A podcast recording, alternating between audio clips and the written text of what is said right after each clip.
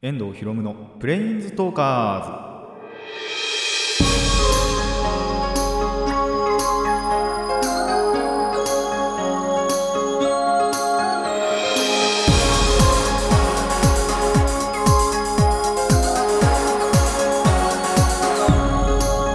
ラジオの前の皆さんこんにちは。遠藤博夢のプレインズトーカーズ。パーソナリティの遠藤博夢です。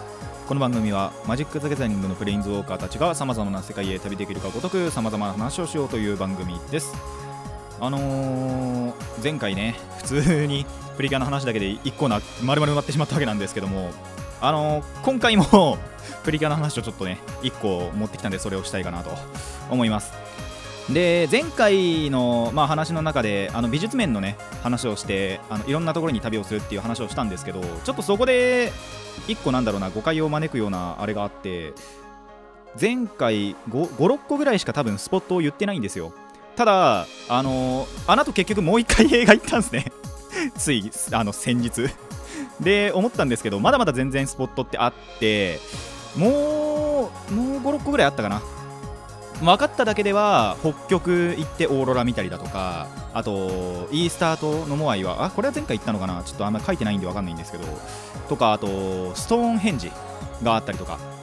まあ、そういう不思議スポットにね行ったりあとあれだ、えーと、音の出ない雷を見に行ったりとか。これもどこのスポットか分かんないんですけどね。で他にもちょっと名前がその明記されてなくてでセリフとかからも出てこなくてちょっと分かんなかったところとかもあるんですがまあ一個一個ねあのー、ちゃんとなんだろう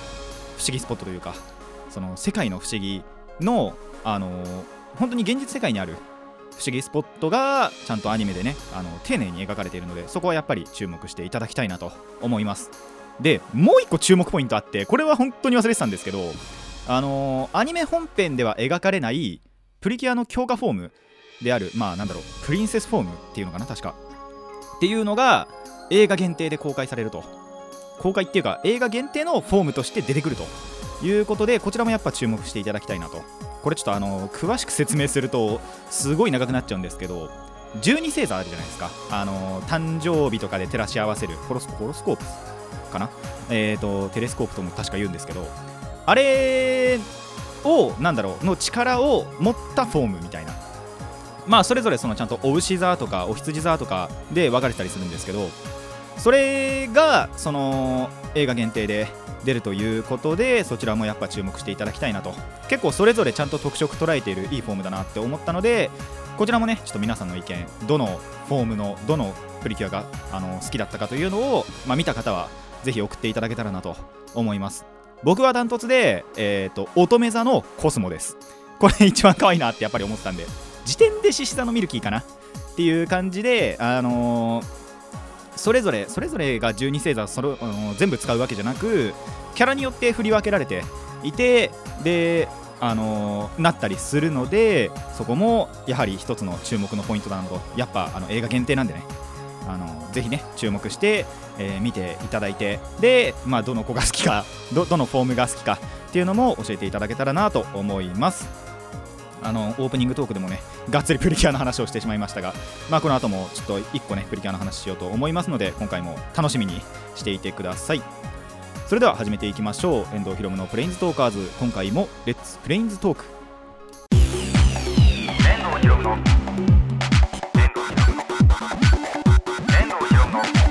プレインズトーカーズ。改めましてこんにちは。遠藤ひろむですまあいつもの小話の感覚でちょっと1個話すことがあるんですけどもあのなんか23週間前かなぐらいにお父さんがそのトレーニング器具を また買ってきたわけですよ。あのだいぶ前もう何ヶ月の前ですけどあのワンダーコアの話とかもしたじゃないですか。あれみたいな感じで今回えっとロデオマシンとまあそっちは僕使ってないんですけどあと自転車なんかよくあるじゃないですか。ななんて言えばいいんだろうあれ。ななんて言ったらいいんだろうな、まあ、あの自転車を室内で焦げるやつ。であのー、液晶に何キロ走ったとか何分走ったとかが表示されるようなあれを買ってきたんだかもらってきたんだか、まあ、とにかく家にボンと置かれたわけですよ。で最初のうちやんなかったんですけどまあたまにはやってみようかなって思って、えー、最近は乗り回してます。結構。で弟がどれぐらいだっつったかなあんまり覚えてないんですけど大体お母さんが、えー、10キロを30分で走るのに対し僕は30分は行かないっていう。28分とかだった。まあどっこいではあるんですけど。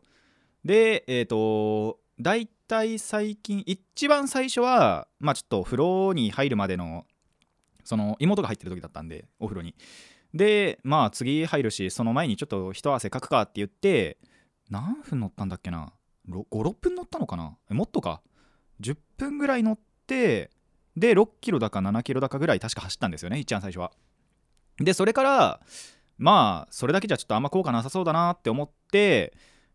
最近は30分走るようにしてます。で30分やると大体15キロ強16とか17キロぐらい、あのー、走れるんでまあちょうどいいかなと。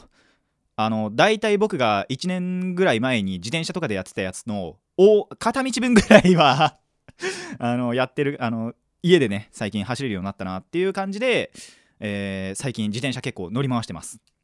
あのなんなら本家自転車今完全にぶっ壊れちゃってて あの、空気が入らない前輪に空気が入らない状態なんでまあその分ねあの家でちゃんとトレーニングはしていこうかなと。今のところそのやり始めてからは毎日やってるかなって感じですね。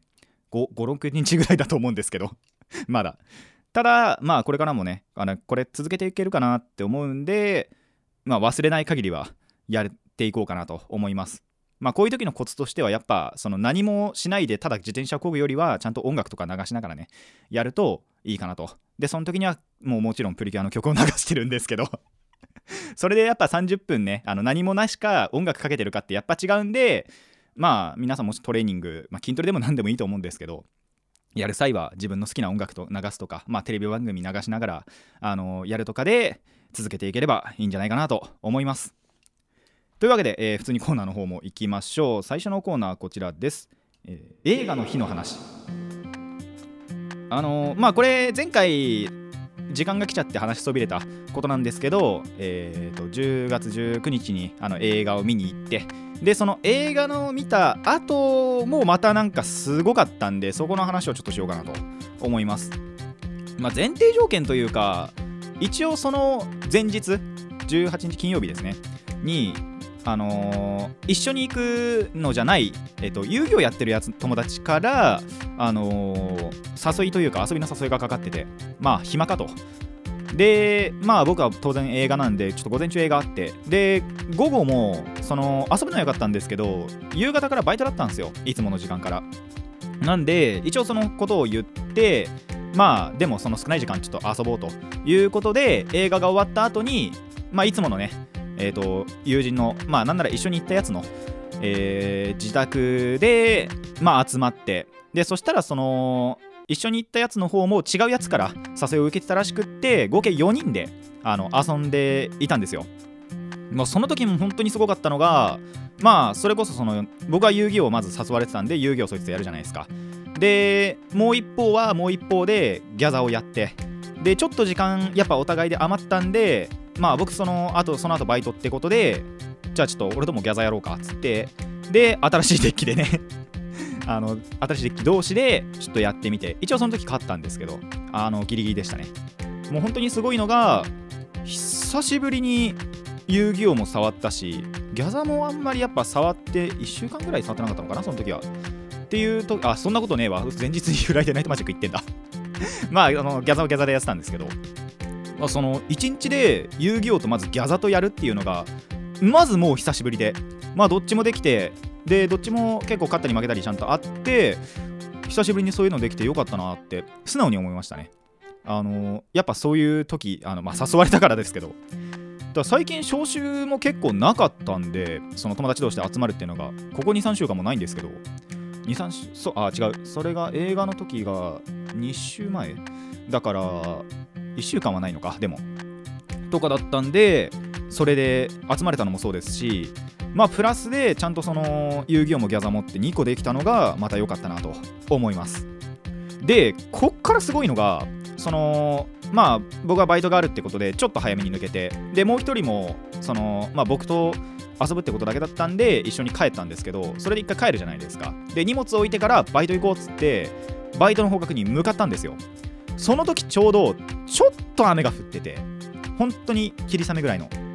雨が降っててでプラス、えっと、雲が確かにかかってはいたんですけど雲が薄かったのかあのー、ちょっと太陽光差し込んでたんです。まあどうなるかお分かりですよね。虹見たんですよ。しかもちょうどそのバイトに向かう方角でに虹がかかっててすげえと思って。なんせあの映画見た後ですからね。プリキュアの。その後虹見るこれ奇跡だなって思って。これもだってすごいのが仮にバイトなくってあのまあ大体友達同士で遊ぶと6時とか7時ぐらいまで家にいるじゃないですか。で帰ったって時にはもう真っ暗なんで絶対見れないんですよ。でまあ仮にそのままそのまあバイトなしでまあ早めに帰るってことなかなかないんですけどでも帰ったってだけだったらやっぱり絶対見れなかったんですよ。その時間にその方角バイトの場所の方角に向かったことで虹見たっていうのがこれすげえなって思ってもうその日 すでに夕方だったんですけどでもいい日だったなってもうその時に思いましたね。なんでこれすごいなと。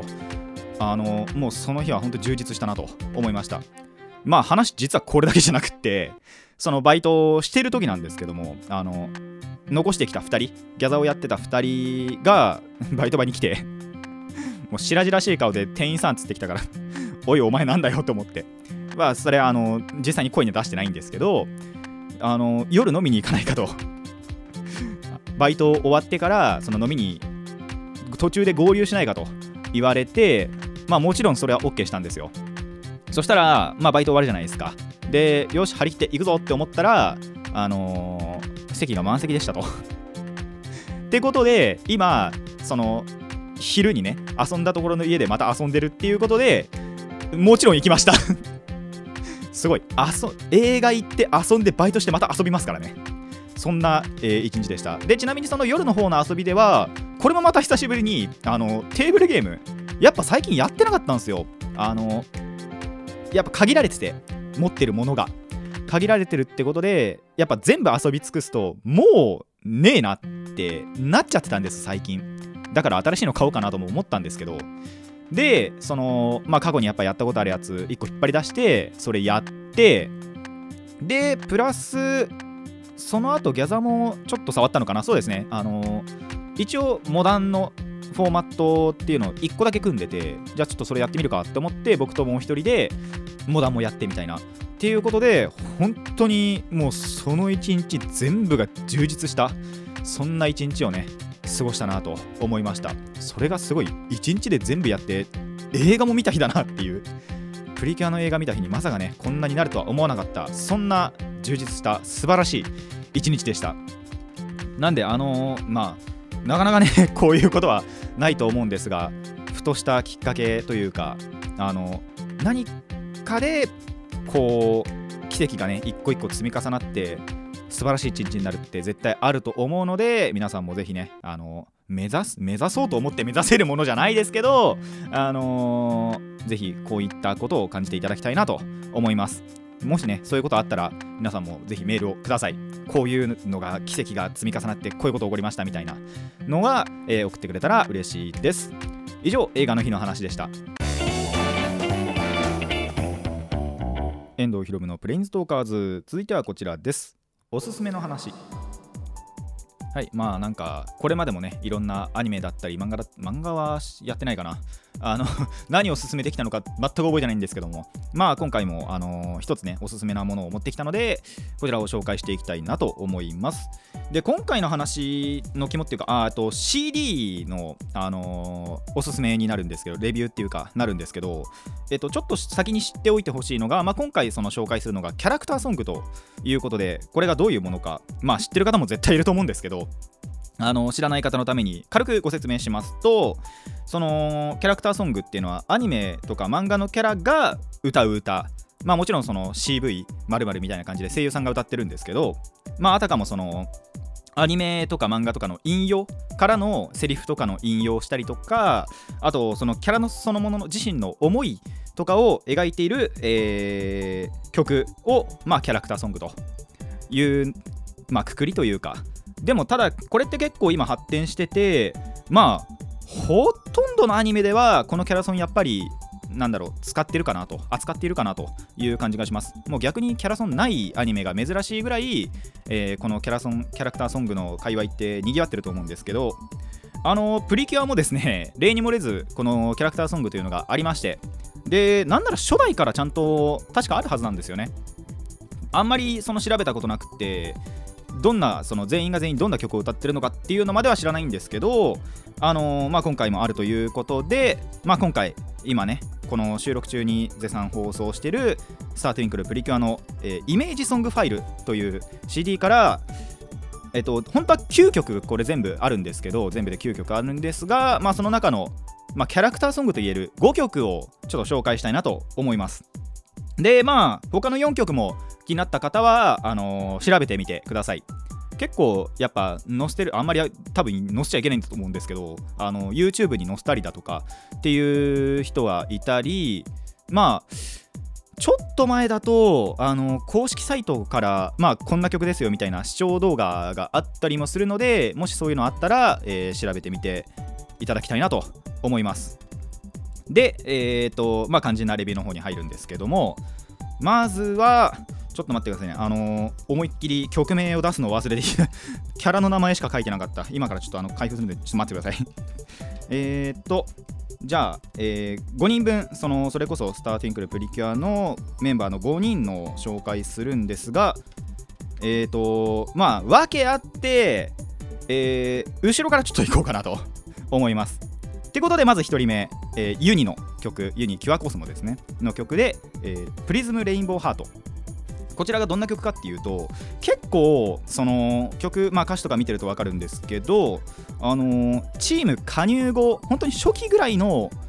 心境というかを歌ってるなっていう感じがしますなんかどっちかっていうとそのユニって本来のそのユニっていう姿もあればえーと、ブルーキャットっていう怪盗あの、自分の星の宝を、まあ、奪い返すというか奪い返すっちゃあの言い方悪いんですけど取り戻す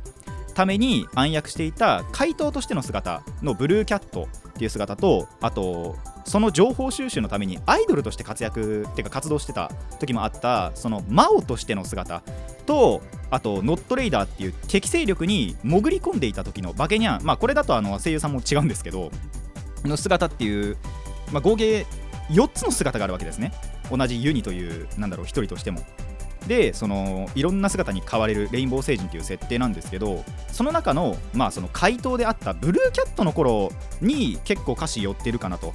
ただだんだんその歌詞が進んでいくにつれて本来の、まあ、ユニっぽさというかが感じられるそんな曲かなと思います。結構その、まあ、レインボー星人でいろんな姿に化けられたりとかあと、まあ、ユニ自身もそうじゃなくてもなんか猫なんでこの子。猫のキャラなんでその相手を翻弄したりっていうのが、えー、垣間見れる。そんな曲かなと思います。で2曲目、えー、キュア・セレーネまどかさんの曲ですね。が、ムーンライト・シグナル。でこのキャラ結構本編でそのお嬢様っていう立ち位置というかそういうキャラクターなんで、まあ、バラードまでいかないまでもそういう、まあ、おっとりとしたというかそういう曲かなって勝手に思ってたんですよ。全然違って。結構そのアップテンポのテクノポップっていうのかなもしかしたら。あのあんまりそういう曲調とかので分かんないんですけども。おそらくああいうのをテクノポップと言うんでしょう。あの皆さんぜひちょっとこのムーンライトシグナル聞いていただいてこれはこうだよみたいなあの意見あったらちょっと教えてほしいんですけども。まあとにかくそういうまあどっちかというとアップテンポであ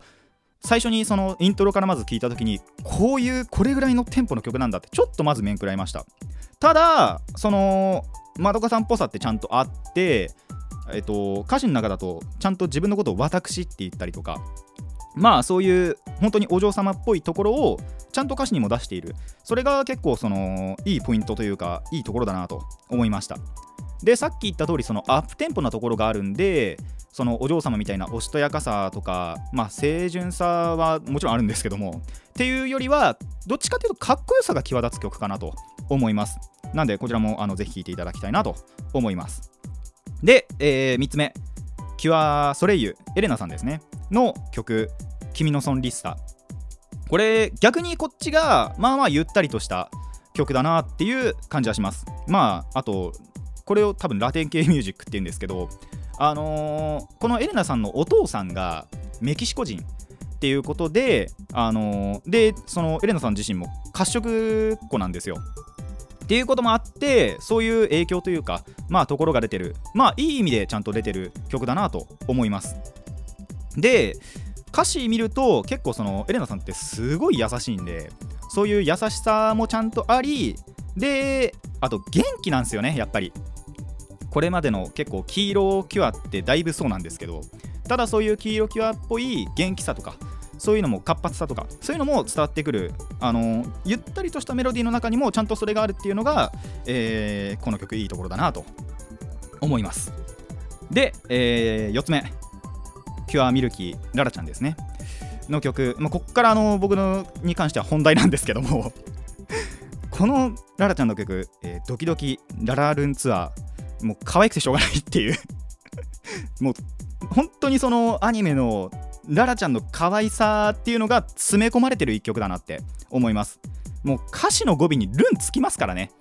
これあの宇宙人であのララちゃんって宇宙人でで一応その日本語っていうか地球の言葉に翻訳しても必ず語尾に「ルン」ってついちゃうんですよ。何々ルンって。それが歌詞にちゃんと出てるんですよ。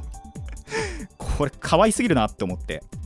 であのー、歌詞としてはどっちかっていうとその光との出会いからあと学校にちゃんとその地球の学校を学びたいってことで、あのー、学校に行くっていうのがアニメの中であるんですけどその学校に行った時のそういう心境とか、あのー、言われたこととかっていうのが、えー、ちゃんとその歌詞に載ってて、まあ、どっちかっていうとそのアニメの引用というかそういったところの、えー、歌詞がいいなと思います。あと曲調もすんごい可愛いんでねこちらはぜひ聴いていただきたいなと思います。そして、えー、5曲目。最後にひかるちゃんキュアスターのひかるちゃんのね曲を紹介するんですけどあのー、先に言います。脳が溶かされましたこの曲。もう一瞬パッて聞くじゃないですか。あ脳溶けたと思って ドロドロに。なったっていうぐらいあの、中毒性のある曲ですこれ。本当に、えー、イマジネーションハレーションって曲なんですけども。これまあそのひかるちゃんの声とかあの成瀬えみさんの声と歌詞もすごい相まって中毒性が半端ない曲だなと。何回でも聴いてられる曲だなと思います。でまあそのキャラソンの説明の時にあのアニメの引用だったりとか、まあ、セリフの引用とかを結構入れてるのが多いっていう話したんですけどほとんどないんですよね。どっちかっていうとこの曲は。本当に全然そのアニメでこんなセリフ言ってないよなっていうのがあってまあどっちかっていうと本当に光自身を表す曲。光ちゃん自身をもう端的にもうこれが光ちゃんだなっていうのを表してるそんな曲だなと思います。でポイントとしては1番が終わった時に終わった後っつうのかな2番始まる前にセリフパートが入るんですよこの曲だけ。そのセリフがまた光ちゃんだなっていう感じがしてあのー、脳みそ溶けます。もうそれしか言うことないんですよね本当に。可愛いんですよ本当に。なんで一番のおすすめはこのイマジネーションハレーションです。まあもちろん可愛さだとあのララちゃんも引けを取らないんですけどもいやーこの曲はもうほんと1回聴いて大好きになりましたね。このおかげでひかるちゃん好きになったと言っても過言ではないぐらいあのイマジネーションハレーションもあのいい曲っていうよりは本当にその愉快で楽しいっていうかあの好きになれる曲みたいなところがあるんでこちらもあの聞いていただきたいなと思います。はいあの時間の関係上今回はねこの5曲しか紹介できないわけですけども他にもね魅力的な曲があの4曲。まあ1曲はそのエンディングなんですけどもっていうのがあったりするのであのー、まあ、気になった方はぜひ視聴動画などを見ていただくかもう実際に買ってもいいと思います。えー、定価3000円ですね、税抜きで。で税込み3300円だったかな。なんですけど、まあ、やっぱりその、まず、スター・トゥインクル・プリキュアを見てるっていう方は、マストだと思いますし、まあ、そうじゃない方でも、映画、あの、前回の終わりの時に、映画ってやっぱその本編を見てた方がより楽しめるって話したんですけどこっちはそのキャラを表すっていう曲でもあったりするのでまあ見てなくても曲として楽しめるかなという部分もあると思います。まあそれプラスアニメも見ると絶対分かりやすいっていうかっていうところもあるんですけどあのーまあ聞くだけだったらねやっぱ YouTube とかでかかってたりするのでぜひぜひこちらの、えー、スター・トゥインクルプリキュアイメージソングファイル確認してみてください。以上おすすめの話でした。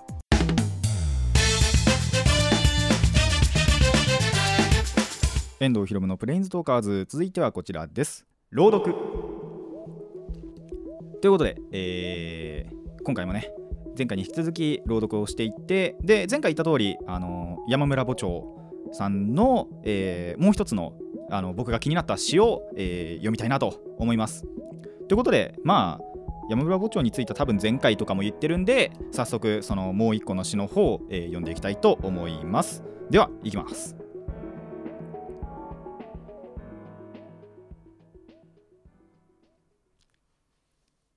先駆者の詩山村墓長この道を行け。この恐ろしい嵐の道を。走れ。大きな力を深々と。彼方に感じ。彼方をめがけ。脇目も振らず。振り返らず。邪魔する者は家でも木でも蹴散らして嵐のように。その後のことなど問うな。勇敢であれ。それでいい。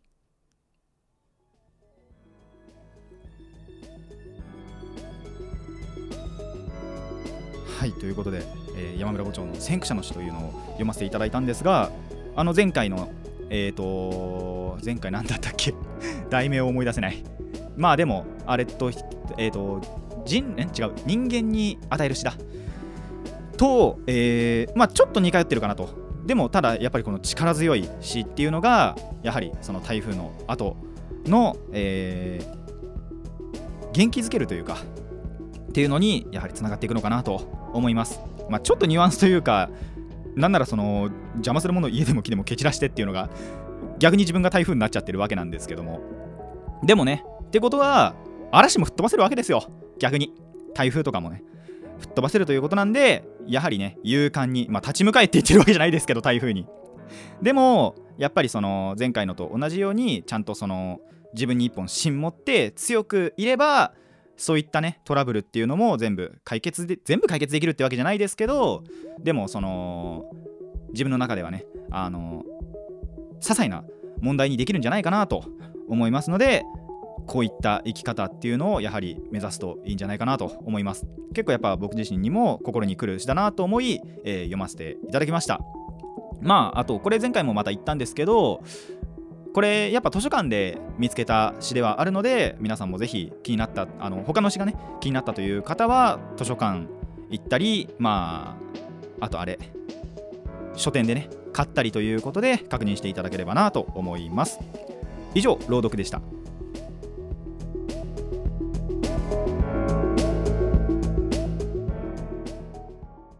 遠藤ひろむのプレインストーカーズそろそろお別れのお時間になってまいりました。あの実はですね、まあ、2つ目の話のキャラクターソングイメージソングファイルなんですけどそれこそ映画が終わった後に買ったんですよ 実は。なんでここまであの、えーと、説明説明っていうかレビューをしてこなかったんですけどえ、ー、と8月かな確かに発売してて俺はなぜその時に買わなかったのかと 思うぐらいあのいい曲ずくめなのでもうほぼほぼ聞いてますからね全部。全部っていうかあのキャラソンのところだけは。あのダントツでひかるちゃんのイマジネーションハレーションが大好きなんですけどそれぐらいあの 中毒性のある曲なんで皆さんもぜひ聴いていただきたいなと。で脳を溶かしていただきたいなと思います。さあその影響であの中の人成瀬恵美さんにも結構興味持ってで YouTube 一回パッてかけるととりあえず大体一回エイタソって調べるみたいなこともあったりするんであの皆さんもぜひね聞いていただきたいなと思います。あの成瀬恵美さんって現行あの現行っていうか何て言えばいいのかな。現役でアイドルもやってるっていう方なんで結構そのプリキュア界でも異質な存在かなと。で声がまたすごいんですよね。そこは実際にあの聞いていただきたいなと。YouTube とかで全然動画あるんで聞いていただきたいなと思うんですけどあのほんと癖になる声してるんでぜひぜひ聞いてみていただきたいなと思います。で1個目の話ほんとすごくないですか？結構僕の中ではこの1日絶対忘れないなっていうぐらいあのいい日だったんですけどまあ本当こういうことってねなかなかないことだと思うので本当その日にそういうことが起こってよかったなと思います。まあ遊びに関してはさすがにあの誘った誘われたとかそういうレベルの話なんであんまり関係ねえかなって思うんですけどでもやっぱその内容遊んだ時の内容全部だって、まあ、全部その合計すれば要はギャザもやって遊戯王もやってで卓芸もやってだったんで、まあ、卓芸1個しかやらなかったんですけどでもやっぱりそれがまあ積もってというか積もりに積もっていい日だったなってあの家に帰ってからも思えてでなんならもう1週2週前であってもそのこと全然思い出せるんでそれほどいい日だったなと思います。皆さんも一日一日大切に生きてくださいね。あの僕だいぶ 自堕落な生活というかそういう日もある今生活を送ってますけども。でもやっぱそういう日があると、あの、違う日のね次の日の励みとかにもなりますのでぜひぜひ皆さんも一日一日大切に生きてほしいなと思います。えー、この番組ではお便りを募集しています。疑問や反論意見はもちろんのこと、えー、朗読してほしい作品も募集しております。どのお便りもラジカスネットのメール送信フォームまでお寄せください。今そうですね募集しているのだと、まあ、それこそそのスター・トゥインクルプリキュアの映画のえー、レビューだったりレビューっていうか感想もやっぱ皆さんの意見も聞きたいですしえっ、ー、とまあ僕が前回と今回とって言った、えー、まずユーマのラストのセリフとかあと、まあ、今回聞きたい、えー、今回聞いた、えー、プリンセスフォームどれがいいかとか。でまあもちろんそれ以外のね僕への質問なんかも全然本当に受け付けるんで、えー、送ってほしいなと思います。あのサイトはラジキャスネットって検索すれば簡単に出てくるんでラジキャストあの検索していただいてそこのメール送信フォームから、えー、送っていただけたらなと思います。そろそろ読みてえな。皆さんの意見もやっぱ聞きたいですしね。ということで、えー、聞きたいなと思っているのであの全然たくさんのお便りお待ちしておりますので送っていただ、えー、送ってください。でちょっとこれどうしようかなって考えてるのがそれこそちょうどその次回の分って朗読がないっていうかその朗読しない回ではあるのであのちょっと前にちらって言ったあの語りたいことを語り尽くす放送をしようかなって考えています。まあ考えていますって確定してないんで どうしようかなっていう感じなんですけど。まあ切りもそんな良くないですしね。100次が124とかかな。ってなるとちょっとどうしようかなって考えてもいるんですが、えー、その日の気分で決めたいなと。思います。もしかしたらそうするかなっていう感じで、えー、次回をお楽しみにしていただければなと思います。それではそろそろここまでといたしましょう。遠藤ひろむのプレインズトーカーズ。ここまでのお相手は遠藤ひろむでした。また次回もレッツプレインズトーク。